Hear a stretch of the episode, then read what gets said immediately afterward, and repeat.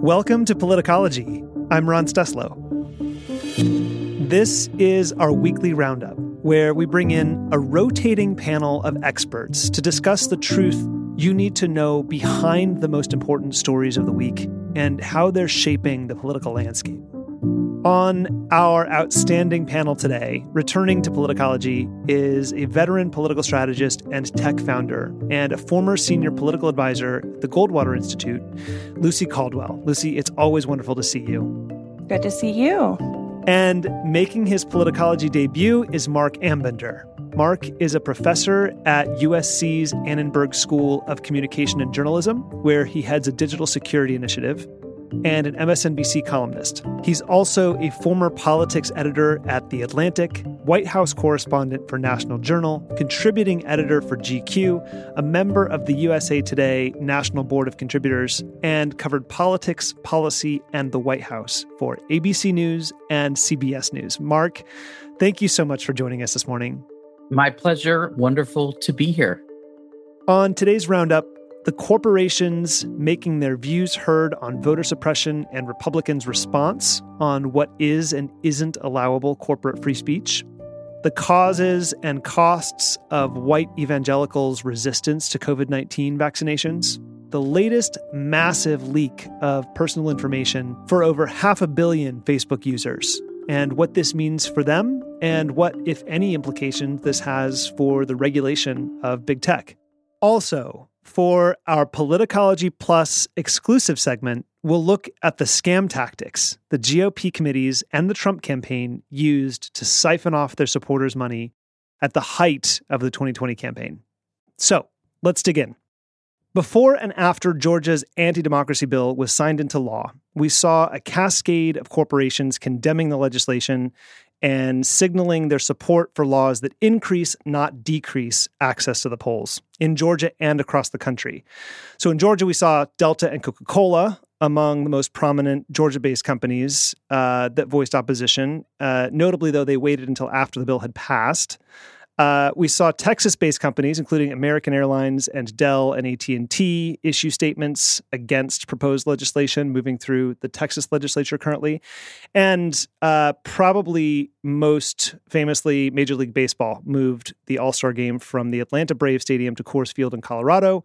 And just for reference, Colorado has universal mail-in voting, election day registration, and other voter-friendly measures. On the GOP response, McConnell, at a press conference in Kentucky, said this. I'm not talking about political contributions. Most of them contribute to both sides. They have political action committees. That's fine. It's legal. It's appropriate. I support that. I'm talking about taking a position on a highly incendiary issue like this and punishing a community or a state because you don't like a particular law they passed? I just think it's stupid. So for context, McConnell issued a written statement after the Citizens United decision, and it said this. For too long, some in this country have been deprived of full participation in the political process. With today's monumental decision, the Supreme Court took an important step in the direction of restoring the First Amendment rights of these groups. And then, in another press conference on Wednesday, this week, McConnell walked back his statement saying, I didn't say that very artfully yesterday. They're certainly entitled to be involved in politics. They are. My principal complaint is they didn't read the darn bill. And then we saw Texas Governor Greg Abbott on Fox News on Tuesday say, they need to stay out of politics, especially when they have no clue what they're talking about. And to me, that sounds a lot like give us your money and then sit down and shut up. But Marc, I want to start with you because, just in the last couple of years, and especially thinking about how we saw the explosion of mainstream support for Black Lives Matter in 2020, how has the concept of corporate responsibility changed? And why are corporations choosing to weigh in on these issues more and more now? Corporations are accountable to their employees and to the communities in which their employees live. And it's just much easier now for employees and social movements to impact upon the brains of corporate executives in a way that in prior epochs politicians could do. They could bend the ear of a corporate CEO. So some of this is just evolution in society. Some of it also is the alienation of conservative elites from corporate elites, which is a phenomenon that helped elect Donald Trump in some sense, and is one of the reasons why the Republican majority in the Senate is so afraid about losing their donor base, because especially to income, primary challengers who might be able to raise a lot of money from small donors. But Mitch McConnell really, really wants to keep corporate donors aboard. And during the Trump era, it was really hard to do that because there was such a disconnect between some of the core values of these companies and their CEOs, who you could probably categorize as political moderates or Republicans, thinking, the Lou Eisensteins of the world and just RNC finance chairs going way back, and, their employees. And then on the other hand, the Republican base. So this has been building for quite a while, and it's come to a head now. And there's no easy answer for the corporations, because boycotting doesn't seem to be a productive way to get anything done. Moving events seems to get everyone mad, including Stacey Abrams, who did not want the All-Star Game to leave Georgia for a couple of reasons, one of which is the potential cultural backlash that would ensue. And we all know every time somebody says that, you should disregard it. But I think it's a safe assumption to say that the Republican base, the Trumpian part of the Republican base, is motivated by the opposite of what the elites want you to do, and a hypervigilance toward that. So you're seeing all of this come to play in what seems to be a fairly esoteric issue about corporations and campaign finance, but it really runs a lot more deep. So, Lucy, it's natural to assume that corporations are responding to these issues, at least somewhat, because there's demand from consumers and their customer base. But is this not like Republicans' sort of beloved free market in action?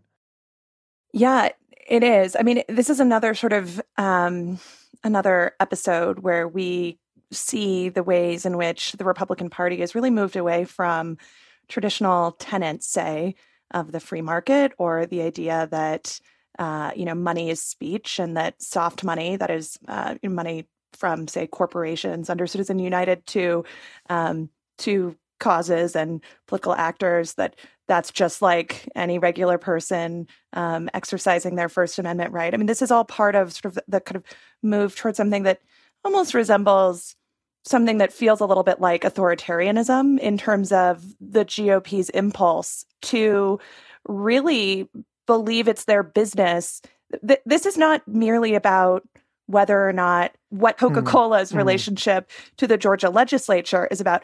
This is fundamentally about what Coca-Cola's relationship to its consumers and its employees are about. And I think that the realignment in which, the Republican Party, once derided as the party of big business, now hates big business, is interesting.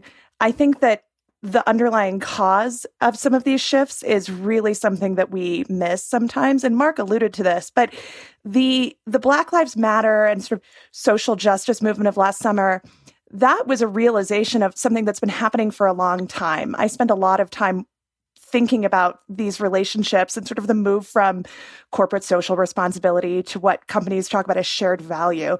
Consumers really, really want companies to be responsible stewards of causes in the community. I mean, as early as 2019, something like 80% of consumers were saying that they wanted companies to address social justice, and 60% of them were saying that they would be willing to boycott a company that didn't take a stand on these issues. And so that's a landmine for companies, as Mark alluded to, like, what is the right tack? And certainly I think it'll probably even out. Really, it's a reflection of something that I think is amazing, which is that companies now have a role in the political discourse that goes beyond buying some jerk store member a steak dinner and lobbying on their regulatory issues. They have to be responsive to consumers, who are more able to get involved in and generate support for causes overnight, and also have more ability to choose a competitor and leave that leave a bad actor company, a bad actor in their perception. That's why you saw Pepsi. There was this rush last week. All these Republicans are like, I'm never drinking Coke again. And then suddenly, is Pepsi okay? And then Pepsi issues a statement to show that they also are a responsible steward. The best Facebook threads this week are Republicans hand-wringing over what soda they can drink now. It's my favorite thing. I think there's something actually really great about this development and sort of, corporations engaging in the political process, especially, given this example, seems to be very healthy for democracy. It's also consistent with the principles behind Republican support for Citizens United, right? So we should be talking about the divergence here, which Mark mentioned, between corporate leaders and conservative political leaders, because it is for the same reason that they have touted, if money, as the rationale goes, is speech and corporations are people, and that's why it's acceptable for them to use their profits to play in politics, then why would actual speech be any different? And Mark, how should we square Republicans' love for corporate free speech as it pertains to campaign contributions with this shut up and dribble response? It's not tenable. And I think that's why Mitch McConnell walked back his remarks very shortly after he made them. And of course, you speak about divergence, but there is also still convergence in the sense that corporations, for example, don't want a huge increase in their corporate taxes. But let's talk about, for example, Joe Biden's infrastructure bill. Corporations now are having to balance the fact that there is an enormous appetite among American people and among their employees and among their consumers for significant investment in infrastructure. And they understand that there's broad support for using corporate taxes to pay for it. So you have corporations staking out what appears to be a middle ground and probably would be a number around which the Biden administration and maybe Republicans, some Republicans in the Senate converge on. But they're actively playing a role here while not playing a role that they're playing a bridging role here, right, which is a healthy development rather than a development that exacerbates political sectarianism. So I'm very curious to see, as the infrastructure bill rolls along, as there are different changes to it, what role corporations play in nudging the sides together, which I think they're trying to do. Because again, for them, obviously, infrastructure spending is helpful to corporations in almost every sense. They don't want to be on the hook to pay for it, but they realize that they might be. And so they're doing their best to shape the landscape so that it comes out as favorably as possible. But if you're looking for an example of a salutary development in our politics and its relationship with corporations, I think this is one.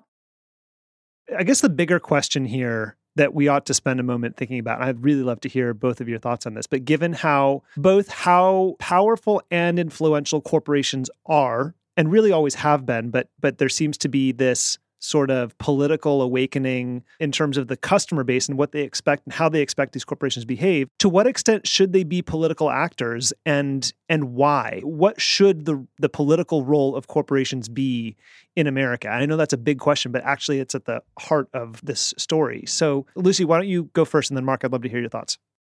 Yeah, well, I'm actually going to lean on my longtime interest and belief in free markets and say that their role should be what their consumers and their employees and their stakeholders want it to be. I think that one of the big questions is to what degree, as this sort of shakes out, and I do believe it's going to shake out as companies taking a stand or playing a role in this sort of becomes more of the norm. I think we're in a real inflection point with this. But one question will be, how genuine will it be? How much of it will be performative? And what will consumers' tolerance for that be, or employees' tolerance for that be? What will those consumers and employees and stakeholders' expectation be of a business's commitment to this be? At what point do consumers demand so much that the brands that they buy from, patronize, support, get involved to the point that it cuts into P&L, right? So I think that is the critical question, but I actually think we could sort of borrow a page out of sort of old style GOP playbook, which is let the market decide. Mark, how do you think we should be thinking about this? One of the trends we've noticed recently is that the more an issue becomes politicized or political, the more angry people become about it and the more messy everything becomes. So corporations have to be very careful. And when they decide how to engage in politics, they have to pick and choose their battles. They cannot and should not engage in every fashionable political battle that comes down the line.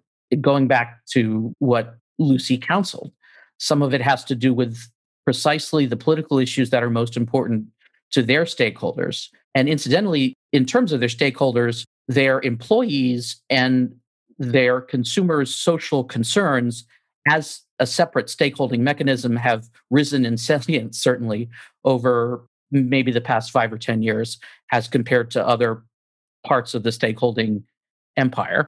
But corporations generally should continue to be, I think, a step removed from the daily Sturm und Drang of politics. It's not good for them because it puts them into battles that they can't win. And it isn't certainly technically the role that they play in society. I have a feeling, again, that so a lot of what we're seeing now with Georgia, with some other issues related to particularly fundamental issues about the integrity of our election system, legitimacy that people look upon it with, are corporations, again, testing the waters, following social proof, trying to figure out what's the right way, what's the wrong way to do this. We're in a kind of a liminal stage where corporations are figuring out what the landscape is. I have a feeling that they're going to settle back on the type of engagement that Lucy talks about. They're not going to play in every single political battle, nor should they. But they'll decide, and they're smart, and they have plenty of analysis and researchers and polling and data to back it up, what's safe and useful to engage in and not. Look, for example, at Delta in Georgia. Delta came out with a scathing statement against Georgia's election reforms or election bill. Republicans said, well, we're going to take away a lucrative tax break. They threatened that immediately. But then the state legislative session ended without them doing anything. So there was brinksmanship there, sides testing each other out. Right. Delta probably learned a lesson. Republicans in the state of Georgia might have also learned a lesson about threatening a company as important as Delta. So there's lessons that both sides are learning here. And it really is a fascinating development, I hope, in the end, that corporations continue to have a moderating force on some of the edges of these really critical issues and can actually serve as a bridge in some ways. Corporations will always worry about their bottom lines and have particular views on tax cuts and on certain economic issues that you could culturally associate with one party or the other. But now they're playing a bridging role in perhaps some social and cultural issues in a way that they hadn't before. I agree with everything that Marc just said, with one very slight caveat, which is that I don't think corporations are currently equipped in the way that they will be in the future to handle these things. That's why you saw blowback that Coca-Cola and Delta did not do this early enough. And so behind the scenes, what you're going to see is, I think, a massive shift in what it means to be a marketing team of a Fortune 100 company and how they even address these issues in an ongoing way, in terms of how they collect data about how their customers feel, and I think that, and how they use those insights. And so I think you'll see a real fundamental change to the marketing and advertising and public relations fields as companies also come to terms with this brave new world. A full employment bill for political intelligence consultants, then, essentially, because all of these companies are going to need many of them. Yeah. Right. All right. Let's move to our next story, which is about vaccine hesitancy among white evangelicals. So far, the effort to inoculate the American people against COVID-19 has really been on a remarkable trajectory. Earlier this week, President Biden moved up his own deadline by which governors have to open vaccine eligibility to all adults. It was May 1st, and now it's April 19th, which is just 10 days from this episode. By the end of this weekend, the U.S. will be approaching nearly half of all adults having at least their first shot of a COVID-19 vaccine. And in just the last week, we've averaged 3 million shots in arms every single day. Now, many of you will remember that in a recent episode of The Roundup, we looked at polling data that showed vaccine skepticism was decreasing in just about every demographic group, except one, white Republicans. And in a story earlier this week, the New York Times profiled that skepticism among white evangelicals specifically. So there are about 41 million white evangelical adults in the U.S., and a Pew study in late February found that about 45% of them would not get vaccinated against COVID-19. Now, while political polarization is certainly a factor, there are a lot of dynamics in play here. There's general skepticism and distrust toward scientific institutions and science among white Christians generally. Some people believe that they will be kept healthy without the vaccine thanks to miraculous healing or divine intervention, especially among charismatic Christians. But there's also an international angle to this story, which is, in this New York Times story, they mention a Uganda hospital that had reportedly received 5,000 vaccine doses, but had only been able to administer about 400 because of the hesitancy of the heavily evangelical population. And if anyone is not yet familiar with the very tight relationship between American evangelicalism and how it is exported to African countries, especially Uganda. That's something you should look into. But, zooming back out, Mark, we saw hesitancy decline among several groups when leaders within them made an effort to educate their peers and their communities, their constituencies about vaccination. Why hasn't this happened successfully with evangelicals? Because there have been some who have advocated for and actually received the vaccine and publicized getting it. Why isn't that working?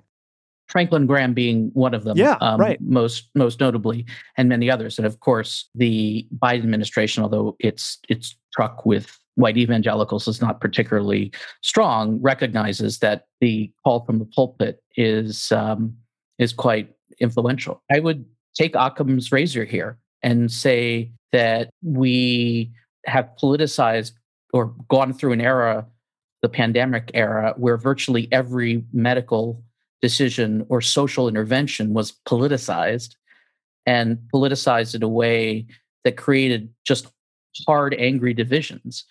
And this is still one of them. And the faction most likely to oppose what the dominant faction says is the right thing to do has been all along white evangelicals, perhaps Christian nationalists in the United States. Over time, hopefully that will decrease.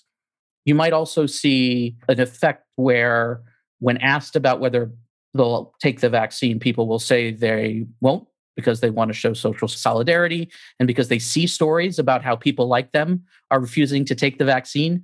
But when it comes down to it and they see everything opening up in their location and they see that people who were formerly freaked out about leaving their houses are starting to leave their house, and people who were responding to them politically are doing so less, they'll feel more comfortable taking it. I hope that's the case. Yeah. I worry, like you do, about Christians around the world and about places where the vaccine is yet to arrive in significant numbers, or where there's significant hesitancy and there's not a significant counter pressure to take it from other sections of society. So I worry, and the point about particularly the global effects of hesitancy, I think is something that we can't pay enough attention to, not simply because we all don't want to get COVID again and some new variant, but because of the simple moral issue of millions of unnecessary people dying, and the likelihood of another pandemic, which is quite like we've been told it's going to happen again. And so it would be in humanity's best interest for us to work out the kinks here right now. Lucy, let's talk about vaccine passports for a minute. What does it say that the most vaccine skeptical and COVID skeptical generally seem to also be adamantly against any kind of vaccine passport for travel, for large events, et cetera? A completely voluntary method for choosing who we associate with would seem to be, a relatively conservative approach to this issue. How are you thinking about this? Well, I think that you're alluding to something that's right, Ron, which is that vaccine passports should seem like a conservative idea. It's mostly about a private interaction between, say, a business and its patrons. But I think it reflects a theme that we've talked about a lot, which is the Republican Party moving away from conservative principles or so-called principles that used to be really foundational to really prioritizing culture wars. The entire debacle over vaccine passports is just culture wars. And the irony is that they're really stepping in it in various ways. So Ron DeSantis, who is vaccine passport critic in chief, he issued an executive order last week that really got at this idea that private businesses would be subjected to this. And he kind of, they tried to add teeth to this by saying that there would be punishment for private businesses trying to carry out vaccine passports in the form of being denied state and local aid or contracts. And the cruise industry, who goes on cruises? Like white Republicans. The cruise industry has said, like, oh my God, you're creating this impossible situation for us. How will we start having cruises again if we can't check people's vaccine status? And if you want to be convinced of that, watch the recent documentary, The Last Cruise, because it's terrifying what happens on cruise ships when you have not gotten people's health in order. So you see it taking a lot of different forms. I mean, in a state like Utah, the governor there, who people think of as kind of a libertarian-y guy, he focused on vaccine passports, Spencer Cox, just to do with the government and the government's ability to issue or require vaccine passports. That seems like a pretty defensible system or program, even if you disagree with it. He signed a bill that said that. But in other states, like in Texas, like in Florida, the vaccine passports are just completely out of step with the idea of letting the market decide, of letting individual consumers decide what kind of restaurants or concert halls they want to frequent or how to run your business. So it's just another episode of so-called conservative principles turned on their head. Yeah. You mean opposition to vaccine passports seems at odds with that, right? Yeah. Yeah. So, and by the way, you mentioned Florida and DeSantis, and I think coming up, the RNC has an event there scheduled where they're going to have everybody tested before they're allowed admittance to the event, which is seemingly at odds with DeSantis's position. But Marc, thinking more broadly, how do you think vaccine hesitancy among white evangelicals has the potential to exacerbate, you know, the existing deepening divide, the rural-urban divide that we've seen trending for a long time? How could this worsen that divide? The least likely religious group to support business closures during the pandemic were white evangelicals.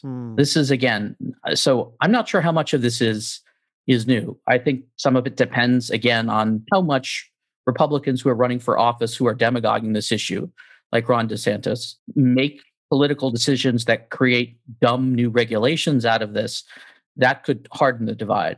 Or whether this kind of goes away as the pandemic ebbs and pretty much everyone kind of realizes they have to get vaccinated, even if they don't admit to it, and it kind of dissolves as an issue. So it really does depend. But what I find so objectionable about what Ron DeSantis did about the vaccine passports is, of course, that he knows better, and he does it anyway. He knows, for example, that if you're from another country and you want to come to the United States, you have to have 14 immunizations and be able to prove it. If you're from the United States flying to a bunch of other countries before the pandemic, you have to be able to prove it. If you're going to public schools in virtually every state, you have to be able to prove that you've been vaccinated, your parents have to be able to prove it. This is not, and of course, that's not new. That stuff is not new. It's not new. Right. And it is true that white evangelicals have been at the forefront of opposition to at least school vaccination mandates as well. So again, this is part of a long-stemming cultural issue.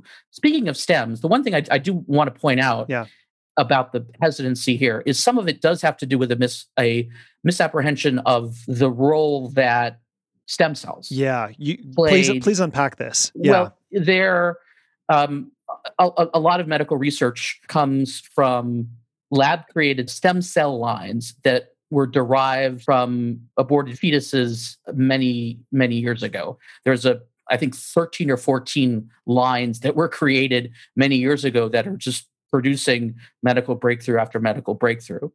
Abortion, obviously, is a I mean, is a binding issue for white evangelicals. The Johnson & Johnson vaccine was developed from one of these stem cell lines. The other vaccines in use were not. So, and of course, people don't have the choice so much in what vaccine they get. And as the supply of vaccine outpaces regular demand, perhaps it'll be fairly easy to go to evangelicals who are using the stem cell objection to say, this is just against what I believe. This is from an aborted fetus. To say, okay, well, this vaccine isn't, so you can use this vaccine. Again, we're not there yet, but that could be a potential solution that we would just see happen normally. So, I think the bigger question here, underlying all of this, is how we should think about the tension between America's legitimate public health interests and religious beliefs, just in general. We're obviously in an inflection point where that tension is being scrutinized every day, but it isn't new, and there is some inherent tension here. And I wonder how you both are thinking about how we've arrived at the status quo and whether or not it is tenable going forward. I mean, I think that we have to decide as a country how much credence we pay to the religious right as a force in our politics at a time when fewer and fewer Americans are religious. And that goes beyond, that is not to say that people should not pursue whatever way of life they want. But at what point do some of those views come into the public square in a way that really has an impact on other people and really has an impact on other people's ability to get back to normal? And I think this goes beyond religious liberty. I think that this just goes beyond whether or not, as a country, we think that some areas are more important than individual rights. And I think that we see a lot of these issues in recent years. I think climate is one of them. But the pandemic has been another perfect example of this. Does someone's irrational fear of getting a vaccine or opposition to a vaccine or opposition to vaccine passports, does that trump the rest of our sort of ability to get back to life as normal, to restore basic public health? And I think that's a cultural question. It's also a question that we'll probably see come up in the courts in the fallout of vaccine passports. And I think actually the courts have been pretty clear that collective interests do trump people's individual whims or desires here. I think we have all kinds of, the reason that people are used to submitting their kids' vaccination records to schools without objection is that for more than 100 years, we have had legal precedent. That kind of requirement is okay in several cases. And so I think that you obviously have to tease out the cultural component from, say, legal precedents and what the fallout will be. But in a country that is increasingly less religious than ever, not members of a church, not people whose faith-based communities are at the center of their lives, how much political power are we going to continue to extend to religious communities, especially the Christian right, when often their agendas and their sort of viewpoints are so at odds with everyday Americans, but in a way that goes beyond just having different views, that goes to the point of impacting the rest of our ability to pursue happiness and have an American way of life that includes liberties like getting back to normal. Yeah. Yeah. Marc, how are you thinking about this? Well, looking at the way the Supreme Court dealt with some of the cases, for example, that churches brought against state health authorities early in the pandemic. And the Supreme Court tried to split the question a little bit, or made a very Solomonic, to use the biblical metaphor. Nice one. Decision, thank you. That's Hebrew high school for you. The Supreme Court essentially held that churches are not exempt from state health regulations, nor can states single out the type of activity that is fundamental to churches and specifically make rules saying that churches can't do X without making similar rules for other businesses, which seems to me to be, you know, a fairly reasonable compromise and something that a conservative Supreme Court, which is what we have, probably the best that a conservative Supreme Court would produce for people who are upset the court has a conservative direction. I'm fully willing and think it's important to engage people's vaccine hesitancy in good faith and have empathetic conversations with them and listen to them and understand where they're coming from. Where I draw the line is when politicians who know better act in bad faith in ways that simply use the cudgel of religion or the cudgel of saying, oh, you're crimping somebody's faith to create unnecessary burdens on everyone else. And again, as hard as it is, sometimes as a reporter or as someone who tries to look at the public sphere with open eyes, we have to make distinctions between who is acting in good faith and who is acting in bad faith. Yeah. You mentioned something earlier on about a lot of these behaviors and a lot of these viewpoints that are being imposed on others has a lot less to do, in fact, maybe nothing to do with legitimate principle, but a lot more to do with sort of positionality and being opposed to, you know, whatever the elites say you ought to be doing or ought to be. This is actually is sort of an example of a collective oppositional defiance disorder as opposed to rational thinking. It is. And of course, looking even among the sort of the theological tenets of evangelical Christianity, there is almost a badge of honor to be gained from being seen as oppositional to what elite culture or the elites say. Yeah.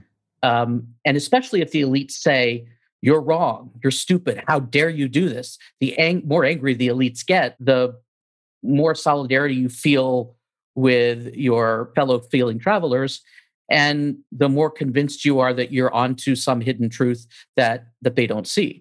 So this gets at a lot of very sort of deep grooves in how we've evolved as humanity as well.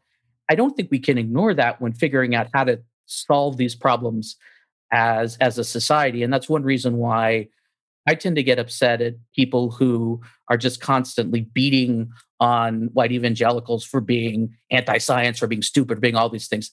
To me, that doesn't, not only is it is counterproductive, right? Yeah. It doesn't move the needle, and it provides the exact fuel that they're looking for to continue to amplify and solidify their opposition to common sense public health measures. Yeah. And Lucy, we've sort of merged, Republican politicians and operators have been successful at merging the elites, whoever they are, right, with science and institutions that are looking out for, you know, in this case, public health. Yeah. I mean, I think that's sort of the big joke and also tragedy of the current moment we're in when it comes to the Republican Party.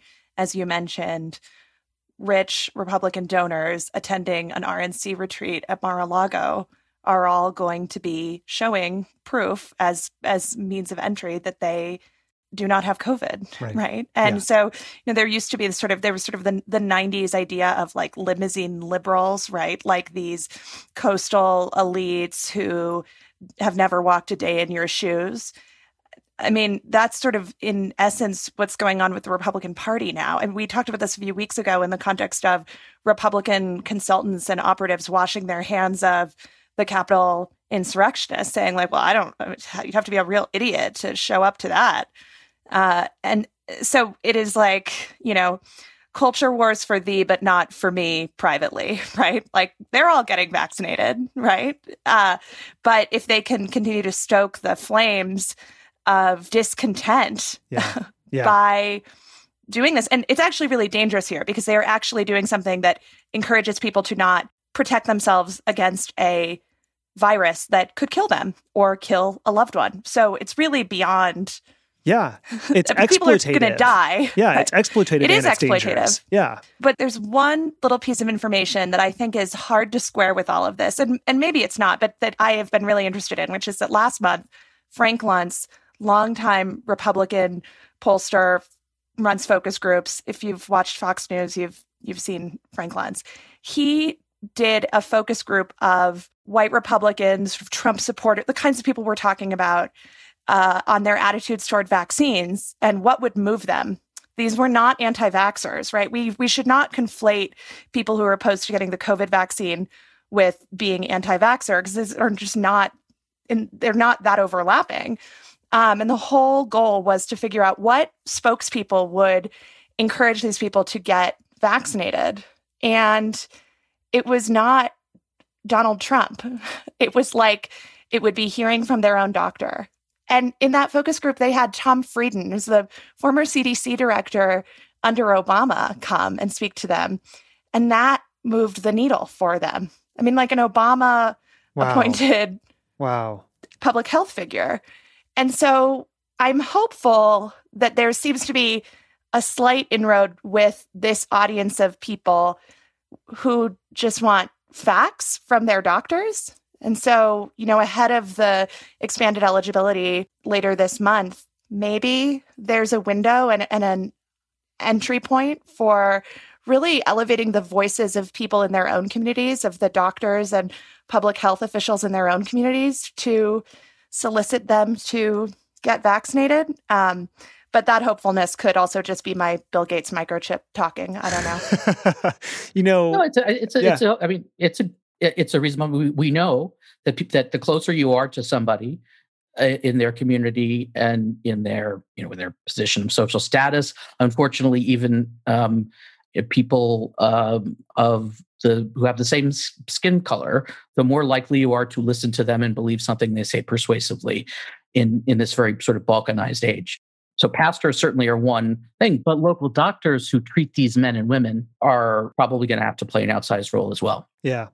It also just occurred to me that we should have a conversation sometime about, as we're having all of this dialogue around misinformation and how it is spread and the role that, you know, big tech has for, you know, monitoring lies on their platforms, we ought to at some point discuss the role and responsibility of political actors, both committees and politicians who spread misinformation, especially when it has massive public health implications, like in this case. But that is a conversation for another time. Okay, Facebook. Speaking of misinformation, a completely different story that is also going to impact millions of people at an individual level. It has now been widely reported that the personal data of 533 million Facebook users has been leaked online. And this leak affects at least 30 million Americans' Facebook accounts. The data includes phone numbers, Facebook IDs, full names, locations, birth dates, bios, and in some cases, even email addresses. There are plenty of threads to pull on here, but I want to consider this in the shadow of the ever-increasing drumbeat to regulate big tech. So first, Mark, how will the failures to secure massive troves of user data? And we should note, of course, this is not the first time there's been a massive leak or otherwise publicization of user data from Facebook. How is this going to influence the conversation around regulating big tech companies, if at all? And should we think about a US version of the European GDPR being on the horizon? One thing that's still not clear about this particular data breach is how exactly it was pulled off, because Facebook itself hasn't been terribly clear on it, whether the scraping tools that it gives to companies to take this data, quote unquote, legitimately, which many users are still fairly unaware of, was misused in this case. And whether, as Facebook says, because this data set for the most part, or for 99% of it, had already been in another breach disclosed, they had an obligation to disclose it again. It brings up actually a couple of issues, which to me are somewhat counterintuitive to the idea that, at least in this case, Facebook did something wrong. By the way, just to answer your question, do I think this does not help their case when they're trying to fight off Congress, because it just gives Congress just another arrow to throw at them. Yeah. But this is the way that I think about data leaks and things like this. Part of this is we're in April of 2021. For 20 years, we've been having and seeing leak after hack after attack after misuse of scraping tools to the point where it's background noise. Mm-hmm. And yet, and we have, by the way, the tools and the technologies to help individuals very quickly remedy these problems.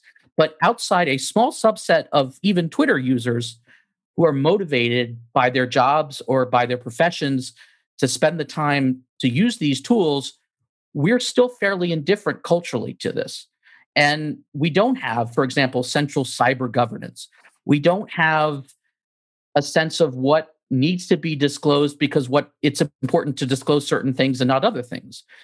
We don't have any standards for that. We have no government or, for frankly, private or public sector or even advocacy sector coming up with a set of standards for it. So we have just, again, in essence, another drop in the bucket of, in terms of breaches, this wasn't terribly intrusive. But I just go back to the fact that of the hundreds of millions of people involved in this, most of them probably, when they initially gave Facebook permission to use this data for commercial purposes, had no idea that they were doing it. And now, even though they might care, might not realize that 30 times the amount of data that was held in the Facebook breach is already out about there. So to put it in that context, this is a failure of civil society. It's a failure of tech platforms collectively, and it's a failure of government as much as it is a discrete failure of Facebook. It's also a failure of human beings who are connected and engaged online to be more digitally competent. I don't necessarily blame them. It's a failure of them because we just don't prioritize it, digital competence and digital hygiene as a skill. If we did, that might be different. That's kind of where I see this. Facebook should have said something earlier. Absolutely. What should they have said? Honestly, I have no idea because I don't know. Oops, we did it again. I mean, exactly. Yeah. Or also, here's what, there's nothing we did this, there's nothing you can do about it. Right. You know, good luck. It happened and, you know, we're sorry. Which is fine, but it also just contributes to this background noise where, okay, another data breach and there's nothing that I can do. So therefore, as a consumer, what am I to think about this? There should be breach notification laws that are built into for how cyber insurance works. Absolutely. We don't have those though. We don't have those even for the type of breach that created the solar wind hacks. We don't have laws that in our national security sector, if there are certain violations of the integrity of the defense industrial base companies or companies that work with the Department of Defense, they don't have to notify the government yet. It's kind of absurd that that's the case. So we have none of that structure in place. It doesn't surprise me that Facebook is a little bit confused about what do we say? So I just want to go back to your comment about sort of culturally we haven't built up essentially enough, we don't care enough, right? But I, as a user, and I would imagine that this is the case for many, many people, get really upset about this individually. I don't like it, right? This feels terrible to me. And it has less to do with not caring and I think more to do with feeling powerless against these hacks, right? I care a lot. When I, especially, and even now, you know, when you go in and you sign up for a new service, whatever, you scroll through that endless end user license agreement, the EULA that everybody sees, and you click accept, right? I have no idea what I've just accepted, but I know that I'm about to be completely exploited, right? I know that. I know what they're doing with it, but I don't have a choice. And when something does happen to my data, I have very little recourse. Maybe there will be a class action lawsuit that maybe I'll have to pay attention to my emails for, right? Maybe I'll see it, maybe I won't. And if I, you know, but basically I'm powerless to do anything against it. And so I feel like culturally that's more of where we are than apathetic. I don't know what you think about that. I think the indifference generally is on behalf of elites. As opposed to people who get really exercised for it. And that's why I do think we will see some version of the European GDPR in the United States. I think it's absolutely inevitable. To, you know, borrow that awful metaphor, though, you know, not only have the horses sort of left the barn. I mean, the barn is kind of burned down and the, you know, the field on which it's there has been, you know, gentrified and is now suburbs. It's just, there is so much about how we interact daily that gives away so much of things that we might in a mindful moment say, why am I giving this to somebody for free? Right. And yes, it absolutely makes us angry. What makes us angry is precisely that although we have the tools and technology to do things about it, it's really hard to use even a password manager. Migrating your passwords from however, system, whatever system you've set up now to one of the password managers, which I would recommend as a security measure, takes a lot of time. Yeah. And it shouldn't. I mean, it just shouldn't. But the indifference to me, when I say indifference, I mean, the indifference is to the experience of users and their security concerns over the experience of efficiency and ease of use for a product. And that is still, even though we talk about it endlessly, it's still the case. And it contributes, I think, to that just sense of anger. Like, what the hell are they doing? And what the hell can I do about it?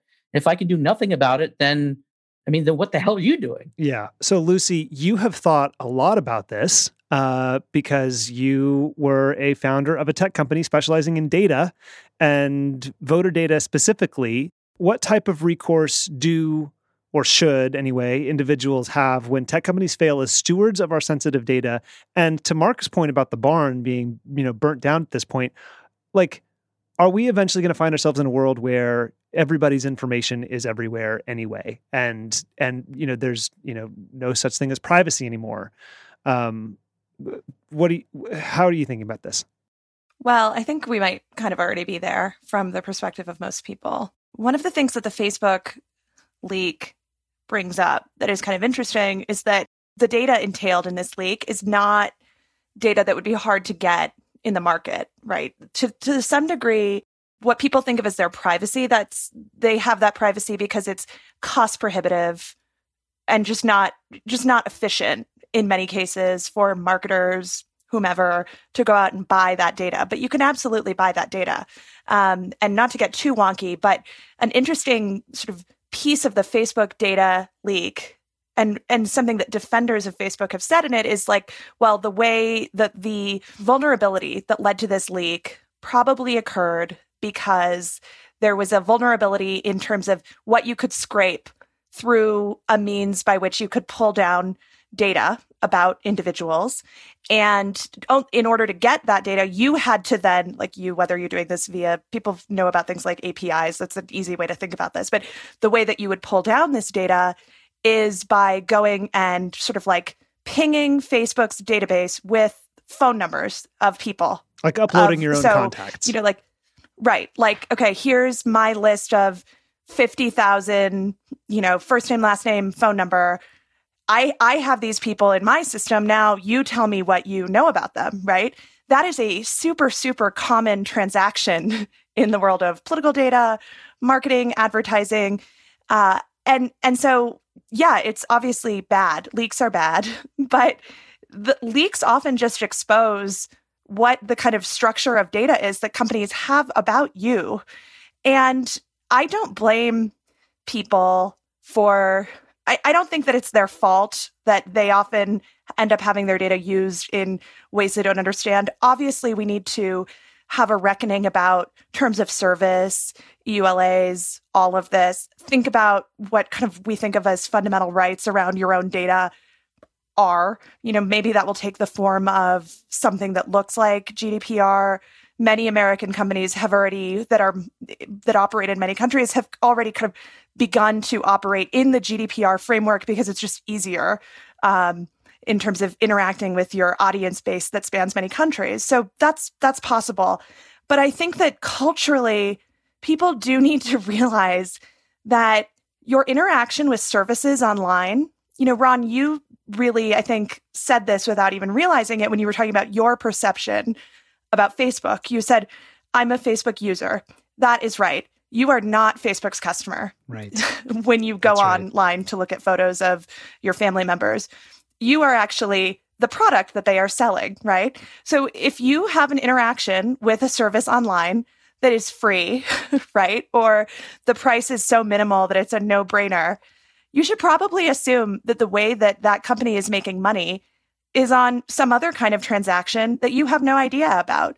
And so Facebook does sell all of this data that people feel bothered by in the context of a leak, but it's actually just a sort of window into all of the transactions happening all the time between Facebook and advertisers, campaigns, any number of types of actors where they are selling data about you down to a very, very granular level, like your current relationship status or how you behave on their website. And not just on their website, on any website that has a Facebook tracking pixel. And so some of this is sort of just where we are as a culture, because consumers also really love personalization online. And when they don't receive a personalized experience from brands, they act irritated. This is like so common. You hear people say something like, why would I be getting an ad for this when I'm this other kind of person? It's so ingrained in us that we expect to log onto our computers or our smartphones or whatever and get all of this content aimed at us because we in the back of our minds know that that's what our interactions are online. So I say that as a way to say sort of, I don't think that Facebook is going away. I don't think that consumers' habits are going to change dramatically, but it's just kind of useful to kind of think for a moment and bring back to the foreground that this data leak really just reveals it's just a window in the kinds of product transactions Facebook is having all the time when it comes to selling our data.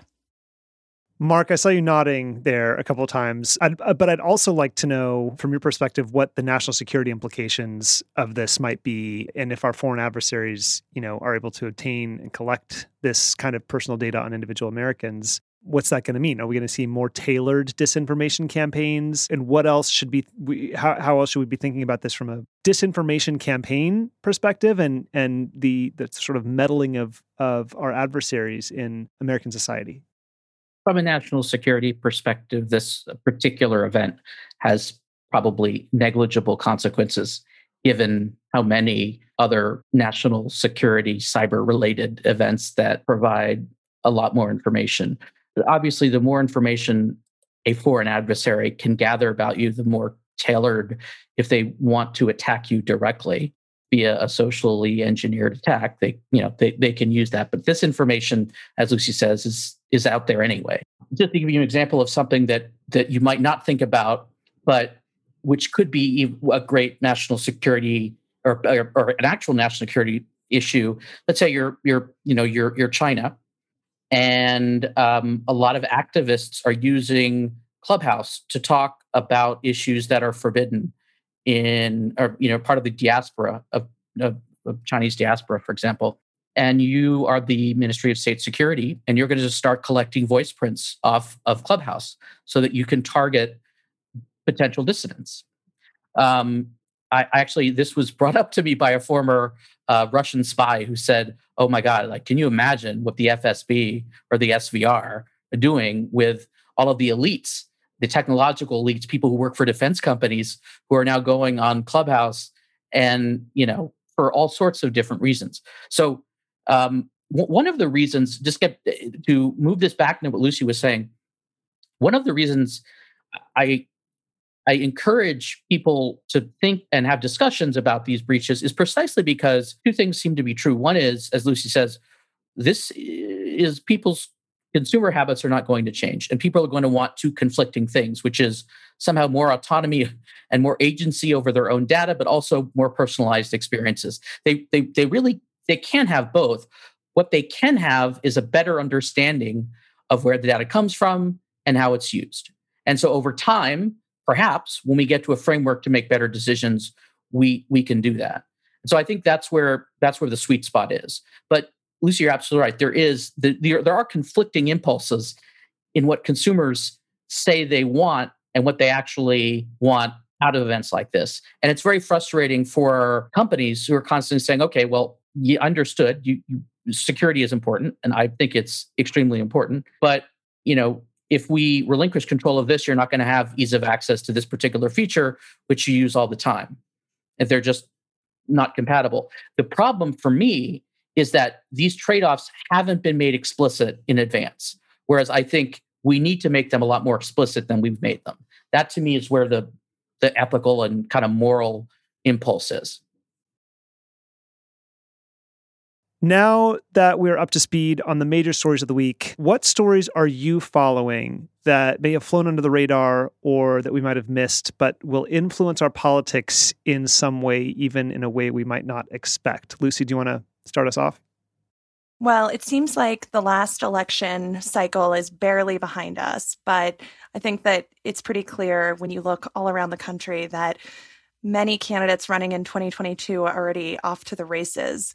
And something I know you've talked a lot about on this podcast, Ron, not only because of your particular expertise on it, but because of how knowledgeable or how vitally important it is this question of what exactly state legislatures are doing around issues like redistricting, how that process happens. And I want to flag something else for your listeners to look at, which is who are the people not getting national attention who have already declared their intent to run for Secretary of State or another office at the state level that oversees elections. So, of course, it's super important to keep up our attention and keep the heat on state legislatures around issues like voting rights bills or lack of voting rights bills going through legislatures. But in several states, including Arizona, states that are undergoing a political shift, many candidates have already declared their intention to run for Secretary of State, including people who are known to be basically Trump cheerleaders, insurrectionists themselves, sympathetic to insurrectionists, insurrectionist adjacent. You can call them whatever you want. The upshot is these are people who are not friendly toward free and fair elections, and they're not hiding it. And they are jumping into secretaries of state races with a very clear intent of how they plan to suppress and tamper, really, with voting in coming elections. So look up who's running in your state. Yep. If it seems like your state is going to be in good shape, then look at what's going on in the states of your friends and relatives and people in your life and alert them to this. But just as the Democratic Party really, really missed the boat on state legislative races last cycle in a way that is going to have probably bad implications for redistricting. A reminder, I know the focus is often on national politics, but check out who is throwing their hat into the ring in secretaries of state races and sort of election official races. That is so important. That's a really good story. Thank you. Mark. That was an excellent way to tee off what I'm about to say. And Ron, I heard your withered sigh in the middle of that. And You're about to do this again when I mentioned exactly. Lin Wood is running to be the next chair of the Remind everybody who Lin Wood is. Lin Wood was a key proponent of some of the most dangerous and bizarre conspiracy theories about the 2020 election. And he also used to be a fairly noted and high-profile sort of First Amendment attorney for a bunch of different clients. He represented John Benet Ramsey's family and many others. But for a bunch of reasons, just took a sort of a hard turn in his life. May have let go of the balloons at some point, and managed to probably help get Democrats elected to the Senate in Georgia because he was part of those encouraging Republicans to treat the Senate runoff as illegitimate. And, but he has now moved to South Carolina. And the reason why I bring this up is because the South Carolina Republican Party has seen in the past couple of weeks an enormous turnover from Trump-supporting precinct chairs who have experience in running elections to Trump fanatic precinct chairs who have absolutely no experience in running elections, but who are now taking control over the machinery of the party. You're seeing this in state after state after state. I think anyone who believes that the 2020 election was illegitimate and is in a position of political power is in a position to influence others going forward. And I don't think that's a healthy thing. And I worry And there is a chance that Lin Wood will be elected the next chair of the Republican Party of South Carolina. Something to continue to watch. Watch this space. Watch it very closely, especially if you're listening to us from South Carolina. But pay attention to your local officials, folks, and who's running to fill those seats. So my story today is a bit of a shot chaser. And the shot is Arizona lawmakers overriding the governor's veto of an anti-trans healthcare bill, which is problematic on its own, but becomes even more egregious when you realize that, politically speaking, these lawmakers in the Republican caucus, after the governor had vetoed the bill, had every bit of political cover they needed in order to not vote for it again and override the governor's veto. But they chose to do that anyway, which just makes this so much more reprehensible. And this bill, by the way, would essentially prohibit healthcare workers from providing gender-affirming healthcare treatments to trans people.